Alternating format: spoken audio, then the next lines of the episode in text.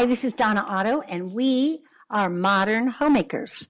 Thank you for joining us during this unusual time. I've heard lots of words used about this time and passage of time, but I settle with unusual because it is unusual in all ways, and because I sense that no matter what is going on, I am confident that we know that God is in charge of it. How it will end up, we don't know. He asks us to wait and be patient with him. We talked a few days ago about courage and the courage it takes to be a good listener. And I pray that you are making time to listen to God. I pray that you are making time to listen to your family members, your husband, your children, who you are no doubt interacting with a bit more than normal to the people you love who you can't be with. Mm, I pray you're making time for the elderly and um, doing whatever you can to contribute to the very closest circle of people that God has given you breath and death over. I've been talking about courage the last few days. And the last time we were together, I told you that I was going to talk about three women in the Bible who were extraordinarily, extraordinarily courageous.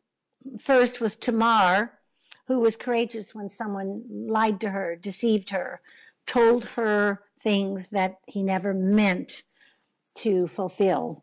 Today we're going to look at two more of these five women who are part of the genealogy of Christ. And that is Ruth, who is a woman of courage when she had no place to go. She had no place to go. And lastly, Bathsheba. And I always make the joke because I, I think it's so true.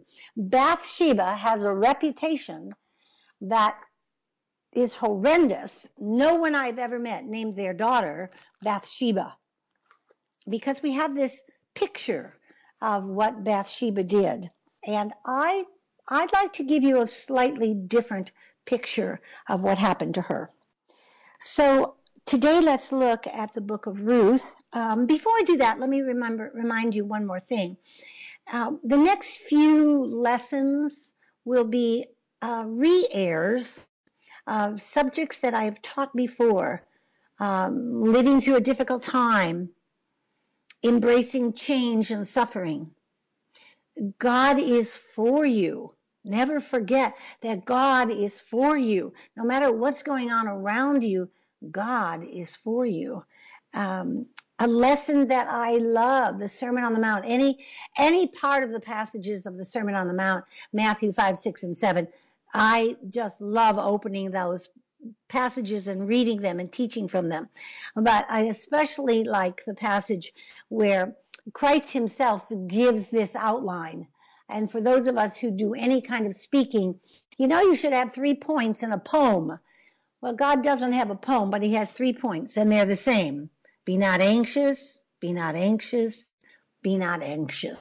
So join me in these sessions that are talking about what we are living through in the pandemic 2020. So, Ruth, short book. Book, of Ruth is four chapters long. You find it early in your Bible. Ruth is a loving woman She's loving to her mother in law. God thought of everything. Mother in laws in America were not quite the same as they were mother in laws in these days, mother in laws. And I'm always a little uh, put off, even before I became a mother in law. And I don't think I've ever heard my son in law make a mother in law joke. Hmm, maybe I should ask him if he makes them behind my back. I think he'd probably tell me if he did. But there are a lot of jokes about mother-in-laws, and most of them I don't think are very funny. But um, this is a, a, sincere and honest look at um, women and the mother-in-law, of which I am one, and a faithful woman, and a Moab, a woman who was a stranger. Uh, she was not welcome, but she had such loving ways. She won her place as the beloved daughter in law, wife, and mother. And when we open up this book of Ruth and we look at the first five verses, we see that Naomi has a husband and two sons. Then we see that her husband dies and that her son takes sons take wives and then her sons die. Now we talked about Tamar the last time we were together and the circumstances of the Mosaic law. And these five verses, which I'm going to read to you, uh, are amazing in that they set up the circumstances of a loan. And they set up the circumstances to help us see that choices matter. And here we see Ruth making a choice. In the days when the judges ruled, there was a famine in the land, and a certain man of Bethlehem in Judah went to live in the country of Moab, he and his wife and two sons. The name of the man was Elimelech, and the name of his wife was Naomi, and the name of his two sons was Mahlon and Chilion. They were Ephrathites from Bethlehem in Judah. They went into the country of Moab and remained there. But Elimelech, the husband of Naomi, died, and she was left with her two sons. Then these took Moabite wives. The name of the one was Orpah, and the name of the other was Ruth.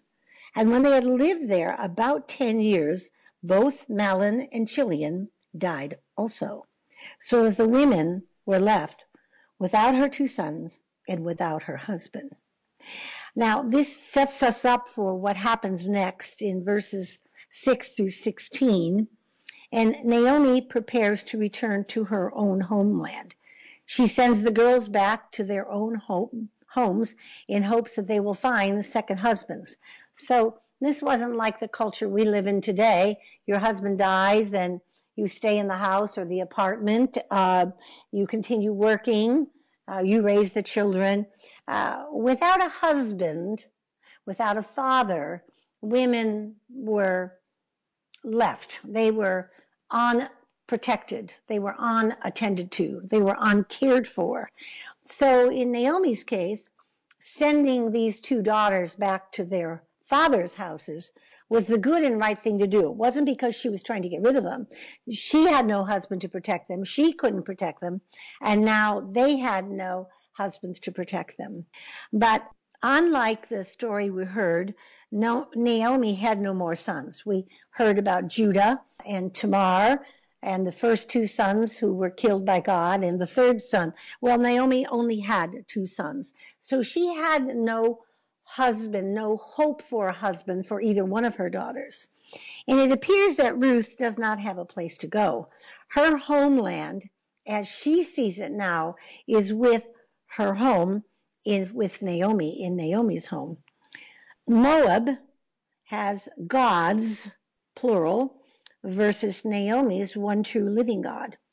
And so Ruth is making a choice, and without hope of uh, another husband, she's making a choice and she's making a very profound pledge to Naomi to stay with her. Now, Naomi, remember, has come with Elimelech and they come believing in the one true living God. And in verse 16, we see, but Ruth said, do not press me to leave you or to turn back from following you. Where you go, I will go. Where you lodge, I will lodge. And your people shall be my people, and your God shall be my God. Where you die, I will die, and there I will be buried. May the Lord do thus and so to me, and more as well, if death ever parts from me. Now, this scene is so powerful to me because the God of Naomi has been a powerful witness to Ruth. Uh, she's a Moabite. She has many gods. And now she has come to live with Naomi and her husband and Ruth's husband and Chilion and his wife Orpah, and they're all living together in this environment. And she makes a choice, even without the hope of another husband in the house of Naomi. And she says, I'm not turning back. We often hear this verse used in wedding ceremonies where you people will be my people and your God will be my God. But this has a much more powerful impact because we know that Ruth did not have a God of her own. There were many gods, but she has watched the one true living God reside in the lives of Naomi and Elimelech. And so she wants to stay. So no wonder we take these words into marriage. Um, then comes the romance with Boaz. Now, Ruth's courage is courage upon courage. She seems to be doing the right things at the right time. And this is the definition of wisdom. Wisdom is not knowing something. Wisdom is knowing when to use something you know. Ruth is modest and meek and loyal and courteous, gentle, yet she chooses her ways to get what she knows they want and they need. Verse 18. When Naomi saw that she was determined to go with her, she said no more. She said no more. The word determined there doesn't tell me not to go with you. She says, I am going with you and don't try to talk me out of it. There's some talk about whether they're good looking girls or not good looking girls but she's certainly headed to be a stranger in a new land, a widow with an uncertain future. Yet while destitute, she has a spirit of love and graciousness and honors her husband and his memory by honoring his mother. Now, girls, the women of you who are listening, if you haven't learned about the male child's relationship to his mother, and you're married to a man, well, first I hope that the light bulb goes on there. I married David William Otto, and his mother called him David till the day she died. No one ever called him Dave.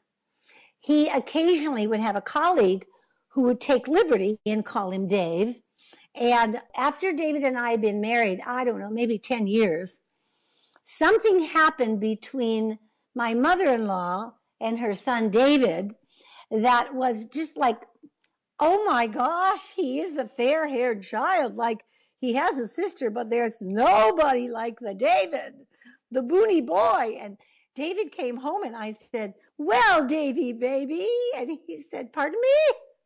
And I said, well, you are Davy baby. Your, your mother treats you. And we had this laugh over it. But I want you to know there was a laugh over it. There were times when I didn't like it because there were times when I thought my mother-in-law was taking the side of David, whether it was right or wrong. Uh, she also took my side frequently, but never over David's side. And so this, this is this relationship that Ruth recognizes that she's honoring her deceased husband by honoring his mother. And so we see her to be selfless. She gives up what she does not have, her country. She hopes for a second marriage, but the chances are it will not happen. And they travel 120 miles back to Palestine. Now they are poor. They are walking most likely 120 miles. I trained a few years ago to walk the Camino Santo, which was 500 miles, and I was doing it on a pilgrimage, a spiritual pilgrimage. They were doing it of necessity. They, they might have had a donkey, but not likely based on their financial situation. And when she gets there, she gets um, the realization that there's no one there to support the mother-in-law or herself. And sometimes I think, I wonder how I would feel about Anissa if um, that would happen to her, if if this kind of event happened in her life. The courage comes for Ruth from an obedience to the call. Uh, she's not pushy. She works and she waits and she trusts and um, she serves and Boaz finds her in chapter 2. Remember, the book of Ruth is only 12, uh, four, cha- four chapters long, and this is the second chapter, verse 12. And he says, May the Lord reward you for your deeds and may you have a full reward from the Lord, the God of Israel, under whose wings you have come for refuge. May the Lord reward you and your wages be full from the Lord.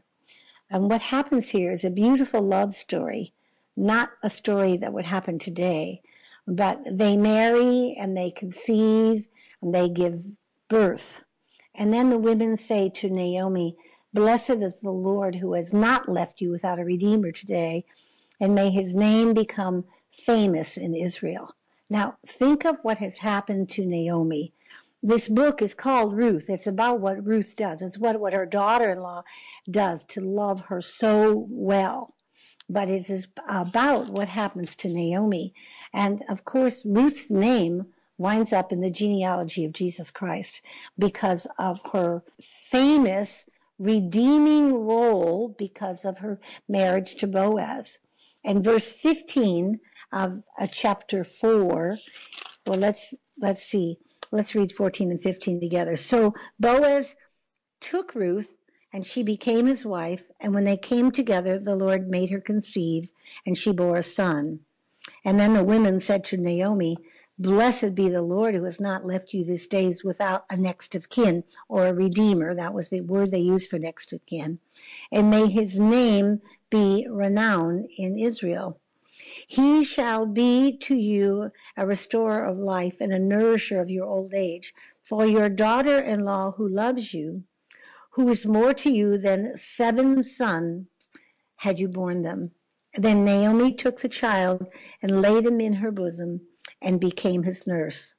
The women of the neighborhood gave him a name, saying, A son has been born to Naomi. They named him Obed. He became the father of Jesse, the father of David. It's a powerful story. Um, in in Samuel, we see um, Hannah who is trying to have a child, and her husband doesn't understand how hard and how much she wants a child. And he says, Am I not better than 10 sons? In the culture of Israel, a son was everything. Remember, women were not valued, they were not prized, they were considered less valuable than animals. And so here, this daughter in law who, who proves herself to be worthy Boaz recognizes her. He takes her to be his wife. She bears a child.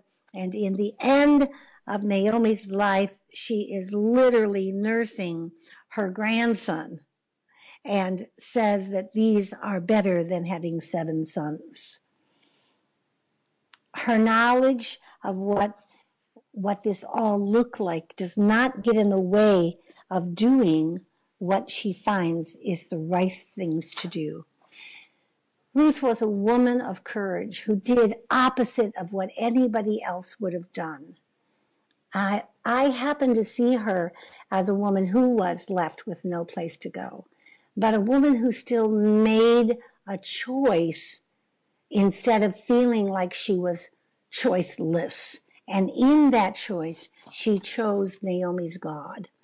Courage, is necessary to be obedient. And I've been looking for the author of this quote for decades. And the quote goes, emotion always follows obedience. Remember, what is right is always right, no matter how few people are doing it.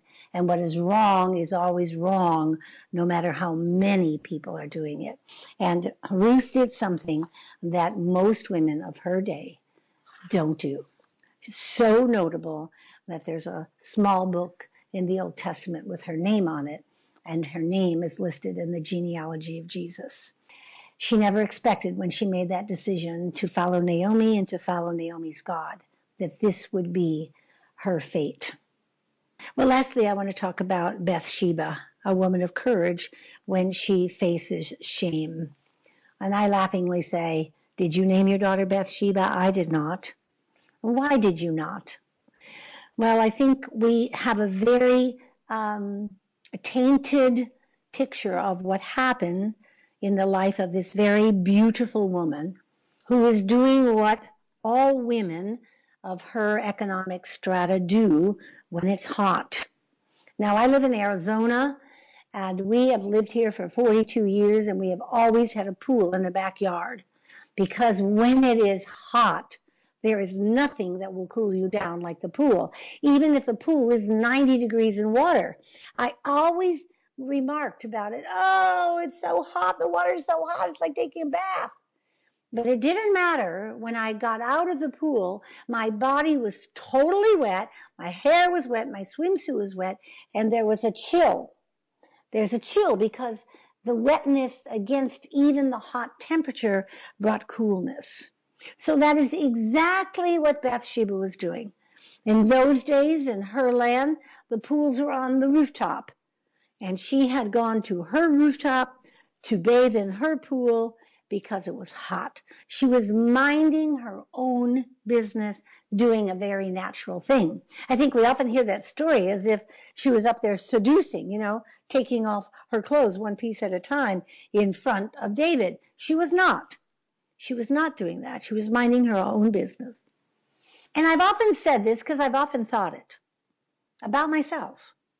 I wonder, I wonder what I would do if the leader of the free world called me and said, could you come to my office for lunch tomorrow? My husband had the enormous privilege of praying with President Bush Jr. And he was in the Oval Office and he said it, it was extraordinary. He said, first of all, meeting a president in his office has a power to it alone. But President Bush was very charismatic and very open to David, who had come to pray with him, representing the national prayer team, which in those days there were millions of people who were praying for the president every day. So this is King David. He's akin to the leader of the free world, and he says, Come. I don't know what I would have done, but I think I would have gone. And he actually, if you paint the picture of him, he's the leader. And in those days, the leader was always in battle. Now his country had gone to battle and they were all out at battle, but he was not. You can read into that anything you want. His key men, including Bathsheba's husband, was in the battle. But David was at home, King David.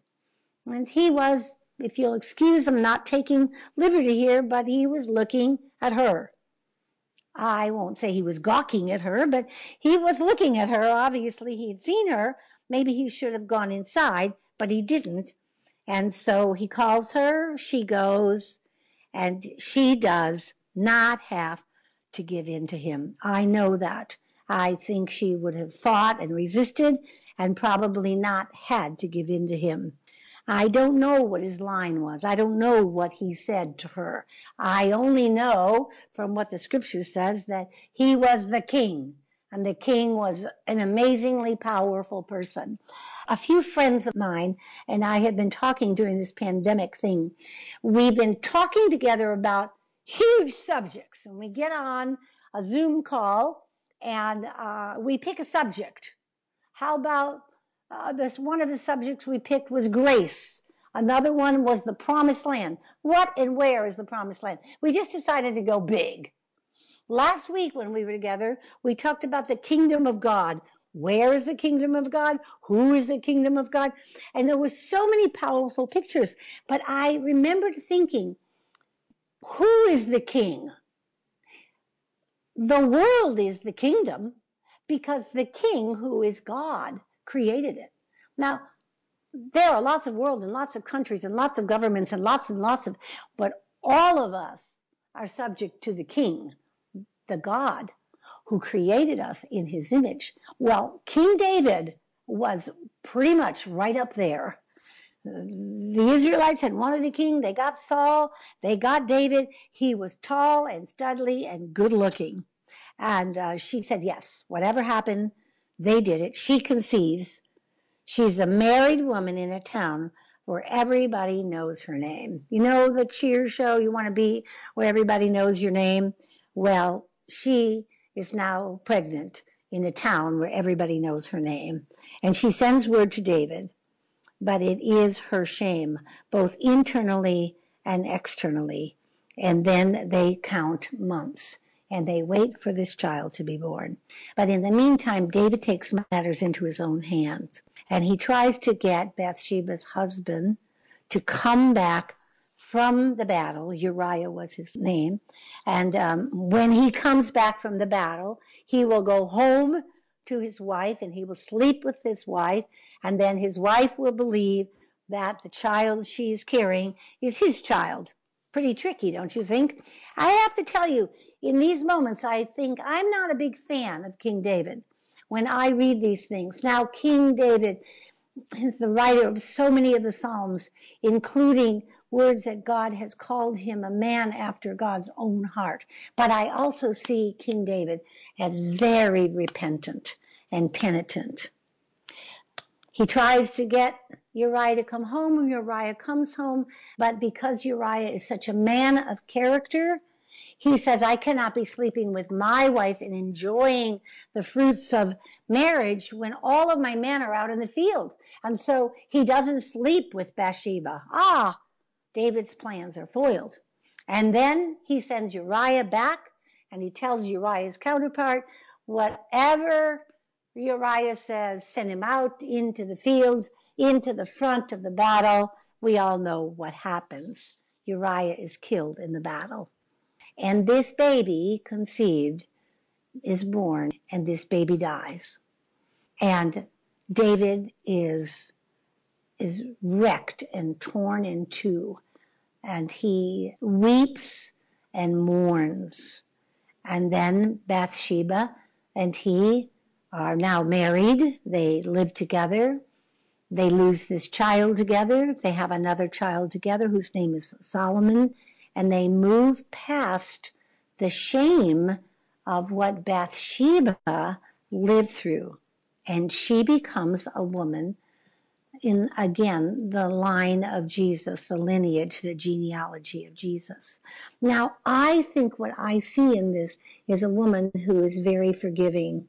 She took the courage to acknowledge and confess sin to God, and she made choices that mattered for the future.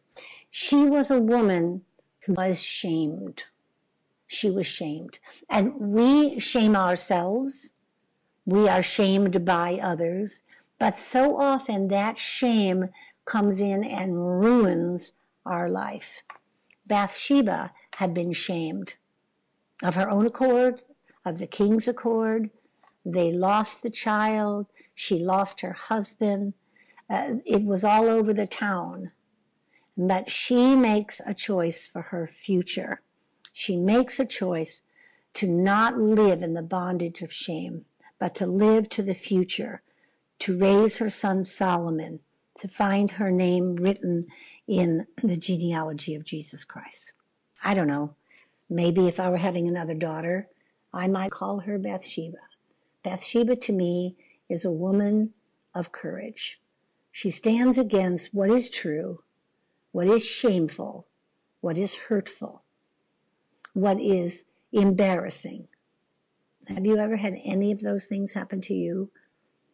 Is it embarrassing for you to live in the conditions that we are living in in the pandemic?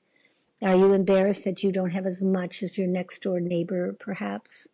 Are you embarrassed because you're not as skilled in the teacher role in homeschooling your children?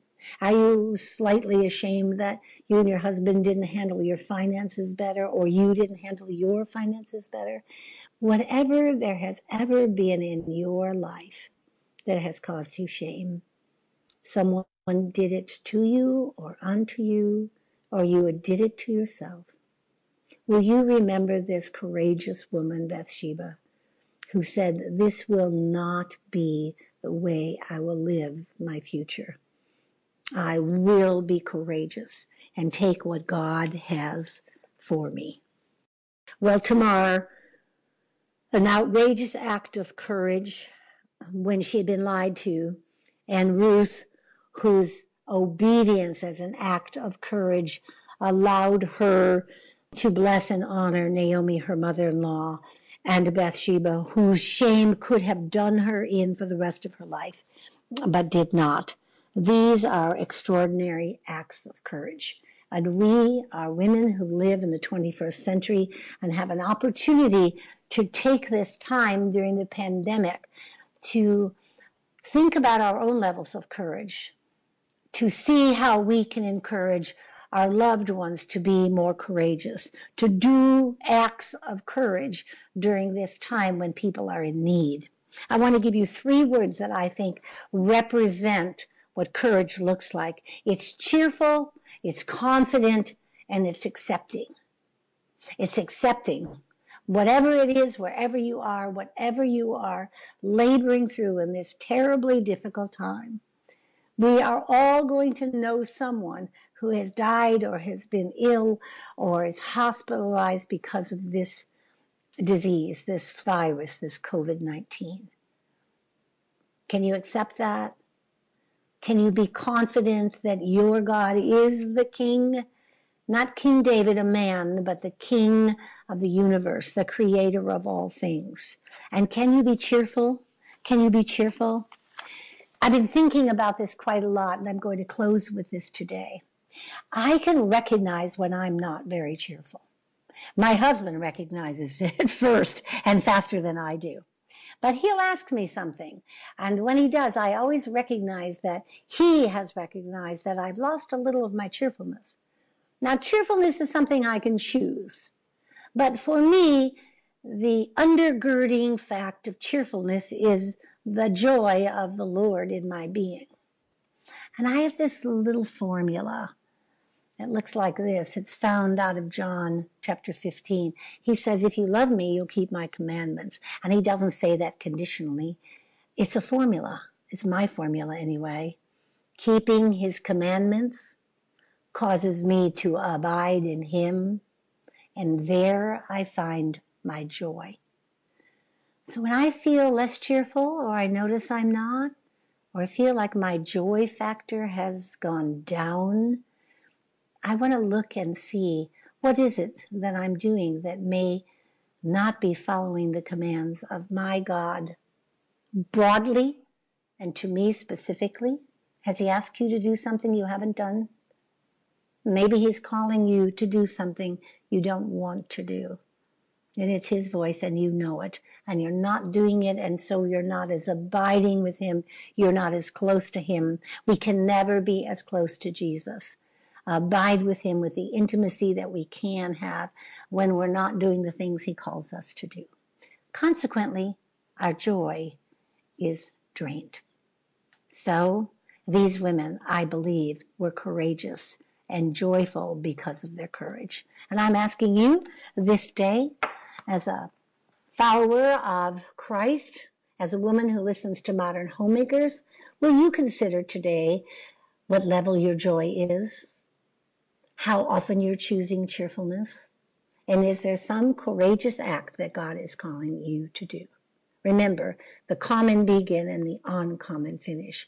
Go out and be uncommon today with deeds and acts of godly courage.